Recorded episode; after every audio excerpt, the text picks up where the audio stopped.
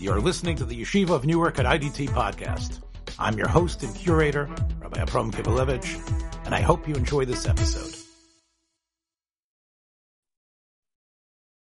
Clear the aisles, the projectionist, that's Micha. Hi, I'm here with Yitzhak Kolakowski, and we're talking furry things tonight. Furry animal things, maybe not alive, but we want to talk a little bit about what occurred, Yitzhak, post World War II. Um, there seemed to have been this great fascination with films that were centered on an, an animal as its star, uh, with somehow some reason why the animal had some either some special powers or some special uh, aspects about that, and the interaction between humans and animals. There were so many films. You know, we we talked about the Francis the Talking Mule films uh, that uh, with Donald O'Connor. Um, and these films, I think, are very different uh, than the way dogs and horses were used uh, in films of the 1930s and 40s.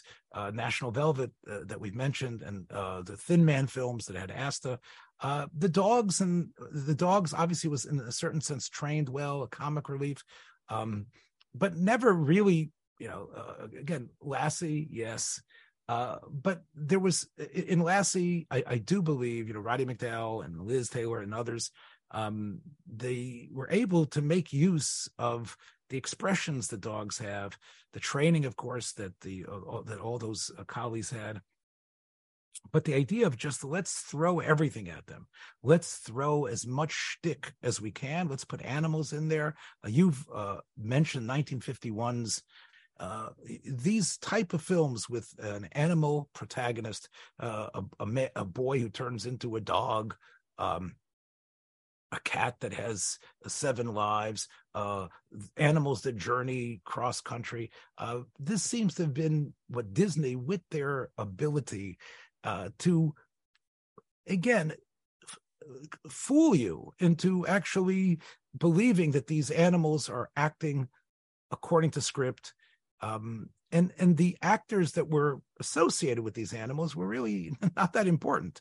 Um, Dean Jones, of course, in uh, that darn cat, uh, was quite a minor figure. He ended up, of course, being in a whole number of Disney films, and but he wasn't a, a, a very well-known commodity. I think what Disney was able to do was finally figure out how to get these dogs and cats and other animals to be trained in a way and the type of shtick that was used in terms of the camera work to actually see them as the heroes of the adventure, whether they were intelligent animals, talking animals, um, psychic animals. Um, they had it pretty much wrapped up well. Now, were those films really great? But they were great for kids. And when I was growing up, we couldn't wait for Disney's next um, live action film. Uh, Disney, of course, as you know, Yitzchak was built on cartoons, it's built on animation. But Walt and his brothers, they were all, and his brother Roy, they understood that they needed to be expand. They needed to become a major studio, and they needed to use to get into live action. And eventually, of course, they were pioneers in the live action television uh, adventure series like Zorro and others. So uh, Disney, uh, uh when they when they were in live action, oft times had animals at the center of their stories. And I think they also didn't need uh, to have the greatest uh, star talent around them. It's true, Disney did make some films, and uh, I believe um, 20,000 Leagues Under the Sea was a Disney film, I'm pretty sure. Um, and uh, yes, uh, yes, it was. Yeah. Right. And that really had major star power uh, 20,000 Leagues Under the Sea had a Kirk Douglas, mm-hmm. uh, uh right? I think Kirk yes. Douglas. I think Kirk Douglas was in it along with James Mason. Yes. So yeah. So, uh, uh, but really, their their their fuzzy films really didn't need it. I th- and and and then they almost really. I think everybody abdicated that type of family film to Disney. Um, it was interesting when you asked me about Benji the other uh, day. Uh, that the Benji series was actually rejected by all the studios, and this Joe Camp ended up in 1974 with the dog, as I did a little bit of research, one of my favorite dogs from Petticoat Junction. Um, and you might remember that dog uh, that stole every scene he was in. I think his name was Higgins. and Higgins, at the age of 15, uh, starred in Benji. And Higgins' children, his progeny, uh, were the ones who continued. Uh, I think there's five or six films of Benji, and then they they rebooted it. And Benji, of course, was a worldwide phenomenon. It was a film that I I didn't. It, it was past my prime. Mark, did you uh, when you were a kid? Did your your your parents take you to see any of the Benji films? Yep. We saw the Benji movies and the sequels that ensued. and and you and I, and I till last night I thought Disney was behind it, but really not. They were really a fellow by the name of Joe Camp uh, really produced them all, and uh, I think even the reboots they owe him uh, all the residuals and all the the monies for that because he created this Benji franchise. Um, and I guess was it Benji's expressions? Did you did you think the human actors made a difference to you? It was all about the dog when you used to go it was mostly about the dogs. Yeah, yeah, and uh, and and so it's interesting that the, there was a number of films, and so we're going to start talking about that was made post World War II, right in the very beginning, 1950, 51, where they tried other studios who didn't have what eventually became the expertise of working with animals, training them, making you believe, you know, the, that they were actually doing what the script was calling for. And they these films are are fun to watch but are really pretty much strikeouts. The two that I'm talking about in particular have very almost you you think that somebody had their ear uh, to the writing to the writers room in the other studio. One film is called um, Rhubarb, and the other film is called Never You ne- Never Can Tell or You Never Can Tell.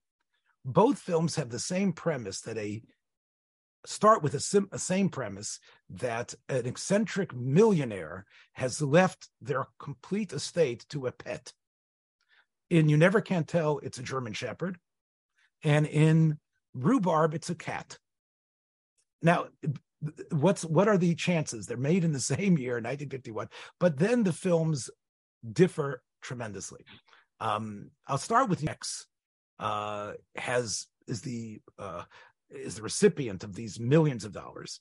Uh, by by the way, there's there's still lawsuits abounding today about the personhood, as you know, of animals, and whether they can be the recipients and therefore the owners of things.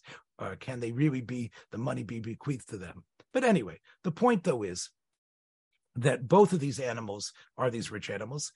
In you never can tell, Rex, the German Shepherd, um, is a is under the guardianship of uh, an attractive girl.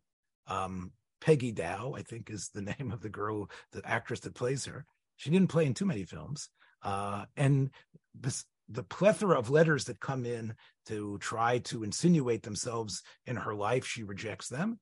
But there's one letter and one fellow who somehow is able to get through the door because he actually is telling the truth. He was Rex's a, sort of uh, trainer or the his soldier that he was attached to in the recently uh, past World War II, and he has pictures to prove it. Now, uh, a romance starts to ensue, and and and and and Rex's guardian, and the fellow seems to be on the up and up, but you know something is afoul because uh, he he takes a trip suddenly the next thing you know, the dog is poisoned. Uh, and what happened? Uh, his guardian is suspected immediately of, of, of, killing the dog, and this way, all the millions will revert to her. At this point, the film does something which was the best they could do. They give us a view of animal heaven. And in animal heaven, a great lion is sort of like the godlike figure who uh, gets approached by Rex's neshama. And again, the the the cinematography that's used to sort of indicate that is basically negatives. They basically what they do is they basically film the animals in negative, so you realize it is a dog that's being uh, that somehow moves forward, and the dog can now speak. And the dog speaks and says that he wants to go back and catch his murderer because he knows who the murderer is. The murderer, of course, is this George fellow who has insinuated himself and plans, of course, to marry the guardian and this way get all the money. Uh, maybe kill her too. Um, so he's granted oh, uh, the the wish till the full moon. He's or, or the next day or two. He's given the ability to reincarnate himself into a human being. And the dog, but he needs help. So a southern racehorse that had died 60 years ago uh, also goes with him. And that racehorse is reincarnated into his attractive assistant, uh, complete with a faux southern accent. And they, in their reincarnation, immediately become set up as detectives. Rex Shepard, detective, played by Dick Powell. Now, Dick Powell was a, a, singer in the 1930s who later changed. He was in a number of the films that were, I think he was in the first Marlowe film, um, playing this hard boiled guy. So this sort of like played on his new hard boiled uh, reputation. But of course, he's still a dog. In other words, he's a dog in a, in a with a human's body, um, and he has a couple of days to prove that George has committed the murder. Of course, some a lot of hijinks ensues because he still likes raw meat. He still finds himself attracted to balls that he wants to just run after. Turns out, of course, that the the, the secret of the film is is that if they don't go back within a day or two, they are stuck in their human forms.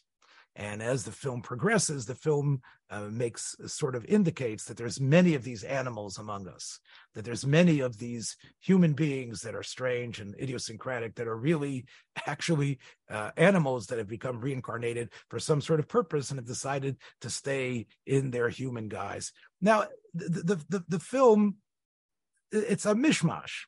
And you can see that despite the talent uh, that went into it, it was um, it was I think it was the only major feature that was directed by Lou Breslow, who is Yitzchok, as I said to Yitzchok off pod, was the director of a number of Stooge shorts, and it was a writer.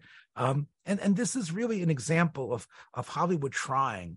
The problem is, of course, is that there's too little dog. In other words, it's supposed to be a dog film.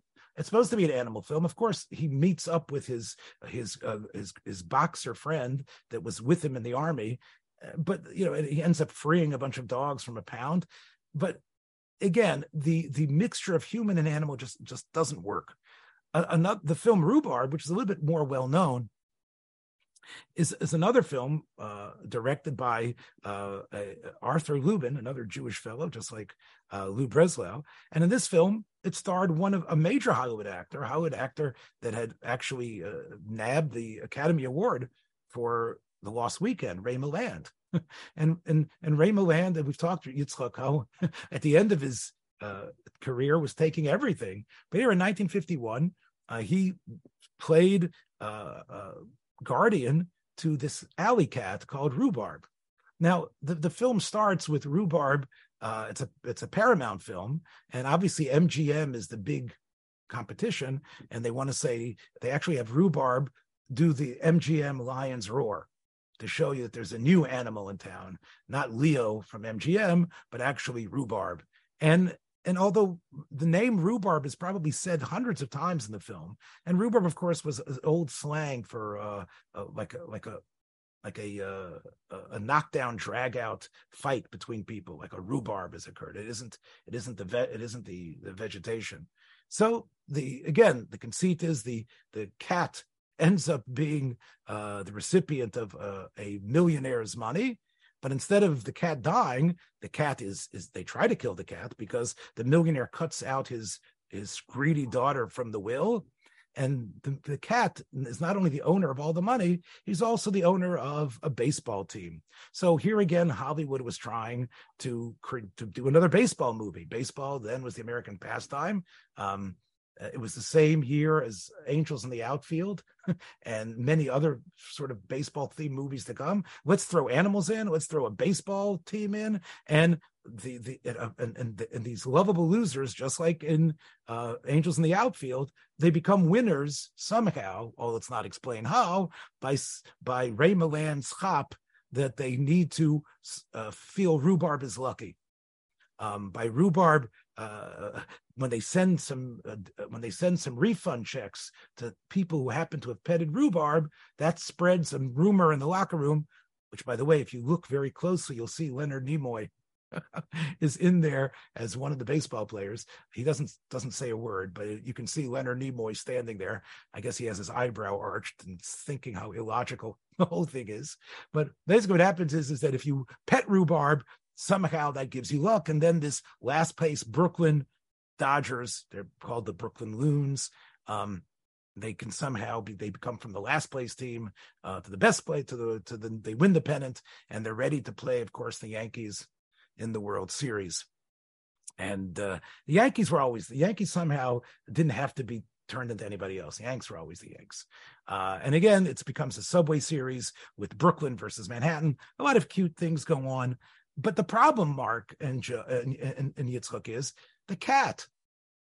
A cat, unlike a dog, the, I mean, Lassie could just stand there uh, looking at you and you fall in love. Benji didn't really have to. Benji learned a lot of tricks, but a lot of it is the the the, the eyes, the expression that dogs have. Cats, as you know, are, um, I guess, what's the right word for it? They are uh, inscrutable. Uh, they do their own thing you you and and to get them they needed 14 cats to be able to do even the little bit of tricks that rhubarb was supposed to do. One thing rhubarb was supposed to be able to do was every dog was afraid of him. And you and you you just couldn't believe it watching it today because basically what they do is they just rewind the camera. The dogs run. Oh here's the dogs running backwards or something like that or the dogs running away. And you you really unfortunately cannot really buy into it as much as the flights of fancy of the story, the intricate plots, but all of those were probably just as good as anything that was in the 60s or 70s, maybe even better. The problem was the quality of uh, the technical quality, whether it was CGI or animatronics or uh, uh it, it, it, just couldn't make it happen.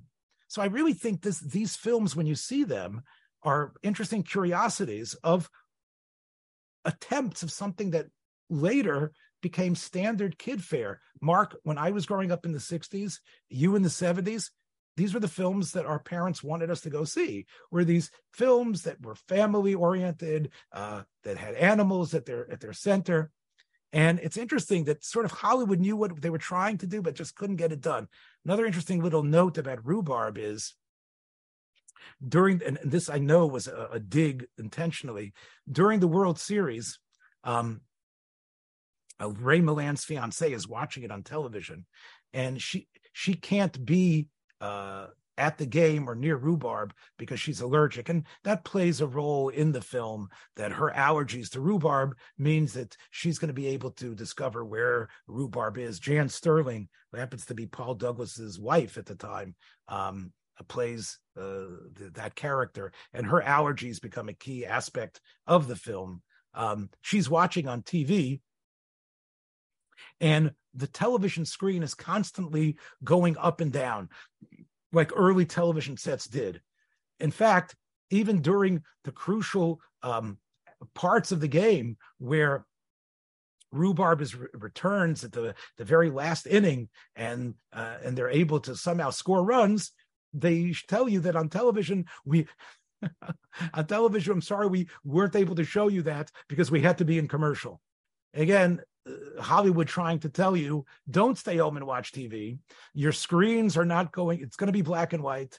Well the movie's black and white too but the screens are not going to be stable and commercials are going to interrupt all the best stuff and you're going to miss things which again was hollywood's way of taking its digs at television which it did continuously throughout the 50s trying to get people to leave their homes and come there. So I, I think both of these films are cute that disney and and and, and joe camp and others have basically spoiled these films for our kids. None of these kids will buy into it, and it's it's it's a shame because some of these stories are cute and do have some sort of positive message. So again, it's sort of like a blip, but a blip worth exploring. Yitzchak, before we get to Mark's film, I know you wanted to add a third film to this League of Infamy, and what was that, Yitzchak? Yeah, I mean, I'm sitting here with my pet, which is a lizard, and I, I, uh, I, I can commiserate with allergies. That's why I, I pick a, a non-allergenic pet. Yes.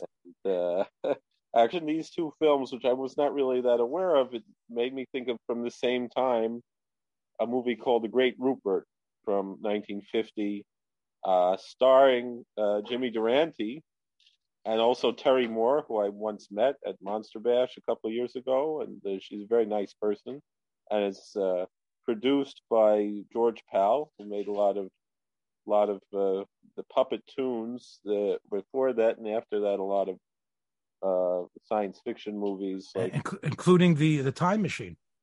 Yeah, the Time Machine, the War of the Worlds, both of those based on H.G. Uh, Wells, uh, and the uh, Destination Moon and others. So it's uh, it's it's a it's a strange little movie. Also, like you said, those movies don't really hold up. This one, you know, George Pal did use the uh, stop motion effects that he used in his previous short subjects, the Puppetoons, some of them he actually worked with Ray Harryhausen to make, but then he he kind of I think Harryhausen was maybe a little too good for him. That was really that's where Harryhausen got his start. And I, actually mentioning Harryhausen, of course, mentioned Terry Moore was in uh, Harryhausen's first feature that he did together with Willis O'Brien, which was Mighty Joe Young, which of course had the, stop motion in there was just the year before that, 1949, with a totally stop motion gorilla.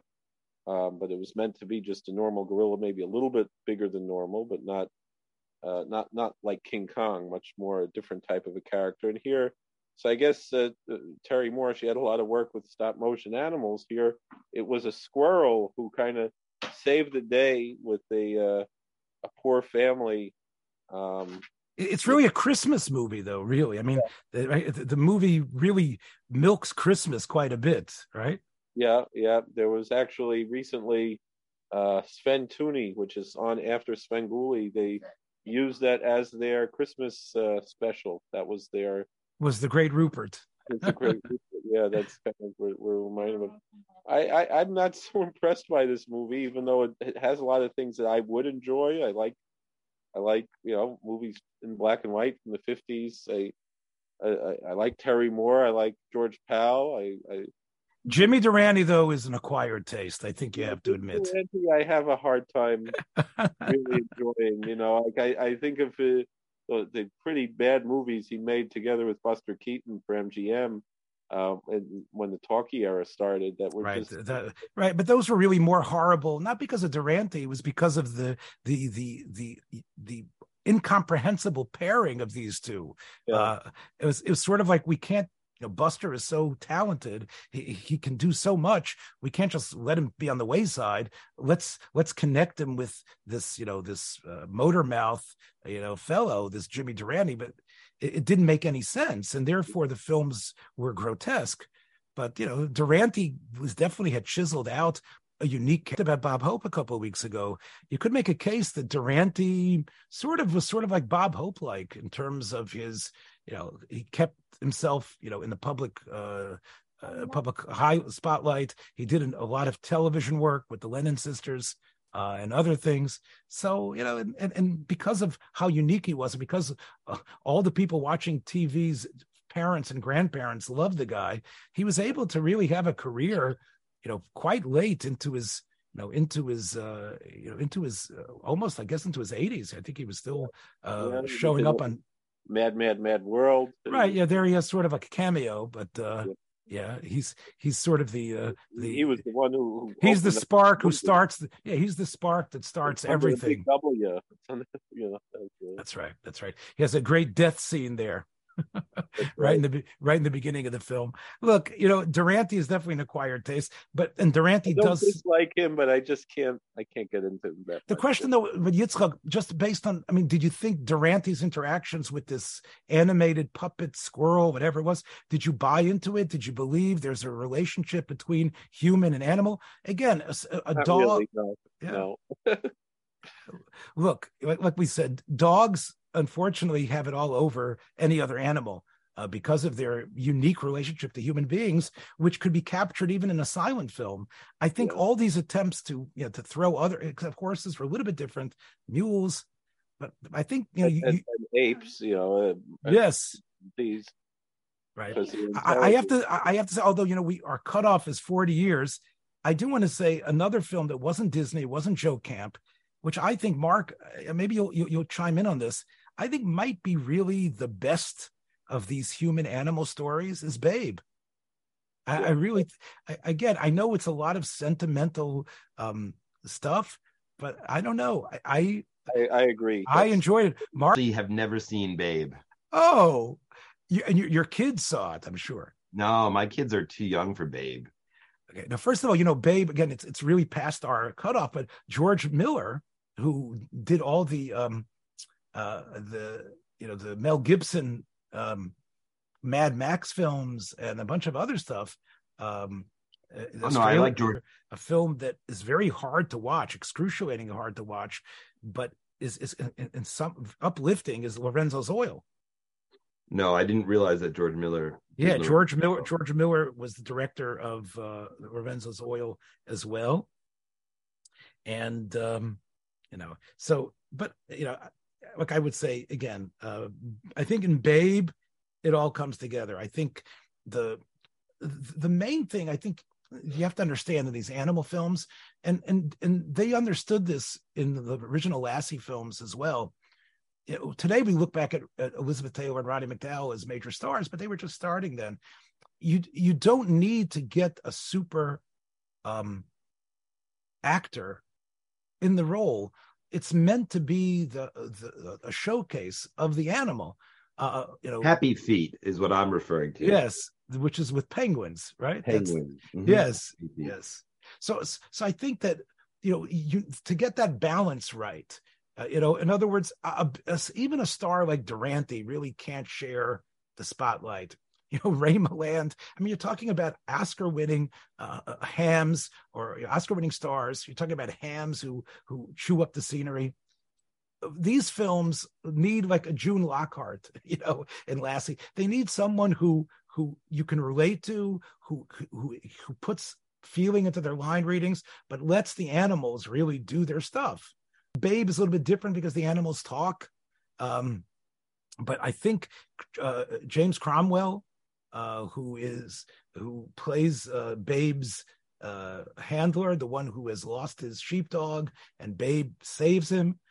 You know, Yitzchak, back me up on this. What does he say? You did just being able to say that'll do, pig. I know it just brings tears to my eyes. That'll do, pig. and of course, it uses Camille Saint-Saëns' um, uh, organ uh, symphony as its uh, as its major theme throughout. So, Mark, any film that has the organ symphony running through it, uh, and and it's used with such great effect. I mean, it's it's like the weirdest uh, organ music in the middle of this great symphony, but it, it works perfect in Babe. And again, it, it, I, I, didn't the, the, remakes, Babe in the City, etc., Babe's Christmas.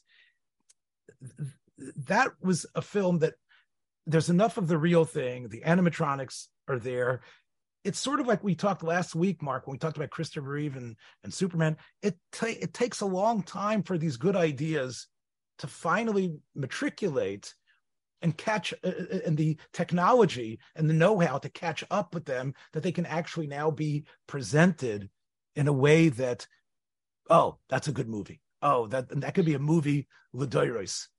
Uh, oh. before, yeah, let's t- now let's. I think that's a, a, great segue. segue great segue for your film. Go ahead. Yes, no, it's an excellent segue to 2001 A Space Odyssey, of course, because in 1968, special effects for outer space, this is pre, uh, this is pre George Lucas and Star Wars, right? A good, you know, a good almost 10 years. nine years, 10 years, almost 10 years, right? 68 is when a Space Odyssey comes out, and Star Wars, of course, is 77. Uh, but it's mesmerizing to watch just visually. It's, it's, it remains, I think, one of the most striking films. I think it's deadly dull from a point of view of, of, of dialogue and, and, and story, but you're so captured, you're so ensnared by by the visuals and and by the I wouldn't say minimalist special effects because they're they're quite elaborate for for their day. Um, but it's the other elements of the story that that I think are more questionable as as a as an artifact of of greatness. I think the the way the film looks, um, certainly from the space portion of the film, not the prologue necessarily, although you know, if you don't mind people dressed up as as gorillas and you know.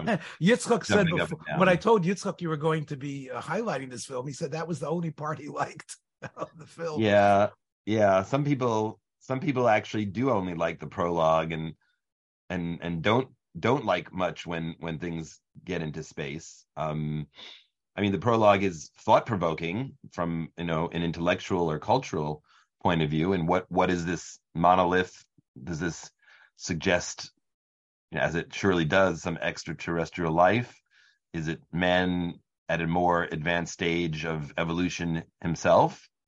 Um, it, it seems it seems to appear like when it appears in that uh, prologue, it appears at the moment that according to you know Arthur C. Clarke and, and Kubrick, uh, the ape-like creatures are about to make the turn to, to use tools. Human, to yes, use tools to be, and be, be more human-like. Tools, yes. yes. and of course, and, and co- the obelisk, the the monolith is maybe a kind of catalyst for this, and yes. it's also the fact that it was buried in the moon in that crater near Tycho. Um, that also is a register inflection point to this new stage of space travel and the ability to to go to Jupiter and and of course eventually you know go through the space gate and and meet you know these higher life forms. Yes right. So it, it's almost it's a it's a big question i think people have mark. Did the is the monolith there to say oh i've got to register because man is now ready to make that next jump or is the monolith somehow the godlike um, engine that pushes humanity towards its next role. And yeah. I think it's really, it's, I, I guess Kubrick leaves it so uh, elliptic and yes, so it's a very elliptical movie. yeah, yeah. That's the theme of this but, movie. But, but I think he wanted it. I think he wanted it to the dialogue to be boring because I think yeah. to me, and, I, and you're probably getting to this, but to me, uh, and I remember I saw this film on its re-release I when the film came out in '68, right. I did not see the film, but I read the Mad Magazine parody of it okay. a couple of months later, and it was called in the parody "A Space Idiocy" instead yeah. of "A Space Odyssey," and yeah and and it, and I said I, I can't see this, especially since its running time was unlike your typical two hour film. I think its running time is two hours and fifty minutes. Is that so? Two hours like and fifty three minutes. I yes. Believe. Okay. I want everyone to say I said this without any computer looking at. Yes, it's about. I didn't look hour... at it. I looked at it the other day. yes. Okay, but two hours and fifty minutes. So uh, now in seventy two, the film was re released. Right. I went to see it as a twelve year old. Right. And and of course, my dad, Oliver Sholem, had to come pick me up three and a half hours later after he dropped me off. And I have to tell you that the last 20 minutes were some of the strangest of my 12 year old mind's yeah. experiences. I mean, it's it's almost psychedelic. The yes, the and and and I have to tell you, it, it's still striking to me. Of course, the the the it's almost seven minutes, I think, of of sort of like shaking and moving of the camera and right. and and then like afterwards he you you see sort of an old man in some sort of uh, uh right uh, in some sort yeah. of futuristic spot yeah. and and and of course i mean it was it was likely Keir Dullea yes. you know who plays david bowman um I think was was made to look like this elderly, almost you know alien creature. Yeah, yeah, yes, and It's and- like different stages of his life, and he's gonna return to Earth perhaps with this higher form of consciousness being accessed now and achieving you know a, another layer or another stage of evolution of evolutionary advancement but it's not clear i mean this i'm this is what i'm i'm saying is is just sort of Right. speculation and you know born of some of the things but, i've but, read but but I was a pretty precocious, well-read twelve-year-old. Who was this film for? I mean, it clearly was not for kids. no This was not for t- right now. Kubrick i mean a kid can look at it and a kid could be in awe of the of the movements of of these spaceships and the kind of life outside of the earth um and be struck by the visuals and the music you know the, the Richard Strauss uh Thus spake Zarathustra. yeah. Zarathustra. Oh, yes, yes. Um, so it, it's a, a child, a younger person can appreciate some elements of it, but will be left confused at best, you know, by by the actual film and the plot even. Yeah, and I, I, I, one thing I discovered on my rewatching the film that I think Kubrick, of course, wanted even Keir Dullea, who had done really great work in the early '60s in Mark and Lisa and some other films that they some independent films that he made. He wanted the dialogue to be stilted because I think he was making a point that our our our our advancements in scientifically had not really been aligned with the advancements in our heart and spirit that it was it was like we were taking so much of the uh, re- the technological marvels that the age had ushered in with a nonchalance and a boredom um it, it, there was the human spirit the excitement of adventure it wasn't there Yeah. I mean, you could see that very clearly in the opening scenes in space where they're taking that Pan Am, you know, flight to the spaceship to the Mhm. to the space station, and then that's gonna get them to the moon, where nobody's it's it's so boring. It, like yes it's boring. It's limited. There are hardly any people actually traveling. If you notice, Mhm. it's like the one passenger on this on this shuttle.